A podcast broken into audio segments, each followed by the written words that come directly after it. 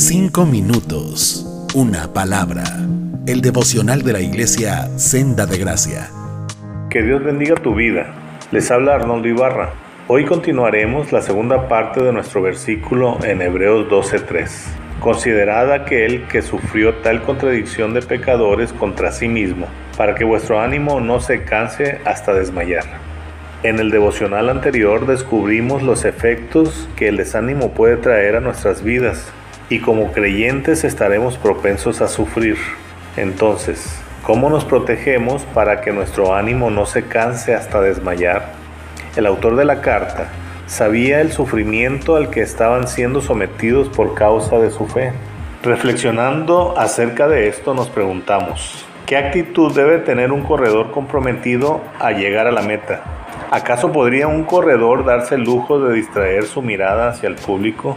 ¿Se detendría a la primer señal de cansancio? ¿Qué oportunidad tiene un atleta que no toma en serio su compromiso de llegar a la meta? ¿Cuántas veces hemos hecho promesas de año nuevo? Bajar de peso, aprender a tocar la guitarra o el piano, iniciar un negocio y si te pones muy bíblico, leer la Biblia en un año. Y de repente notas que el año se terminó. Y no sabemos en qué momento abandonamos esa idea. La vida cristiana es una carrera de resistencia, mi hermano. Y nuestra meta es que nuestro carácter y forma de vivir refleje el carácter de Cristo. Posiblemente no todos seamos llamados a ser atletas, músicos o empresarios, pero sí todos somos llamados a ser como Cristo. Consideremos a aquel que sufrió tal contradicción de pecadores, no es una opción, es un mandamiento que nos ayuda en nuestra vida cristiana. La descripción del sufrimiento a la que Cristo se sometió es tal que jamás podemos entender la energía divina que requirió para afrontarla.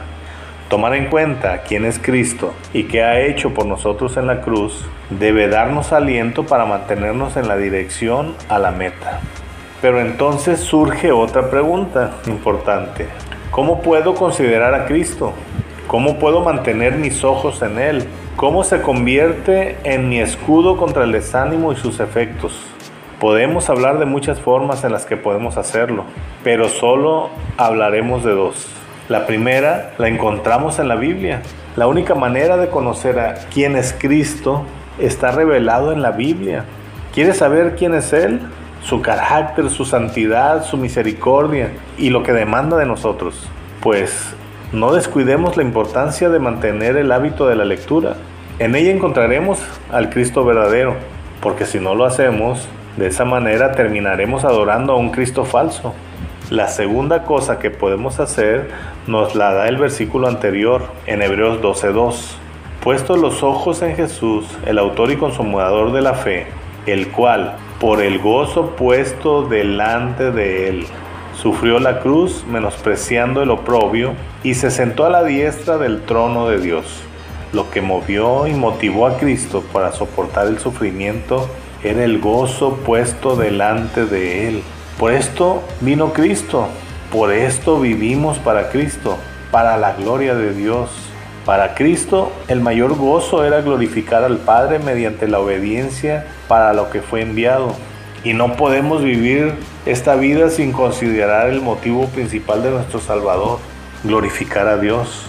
Que este sea nuestro motivo para salir del desánimo. Porque glorifico a Dios cuando me comprometo con mis hermanos, aunque me cueste. Sigo los pasos de Cristo cuando guío a mi familia a conocer más de Dios. Pongo mis ojos en Cristo cuando considero que el día del Señor no es para mí. Cinco minutos una palabra.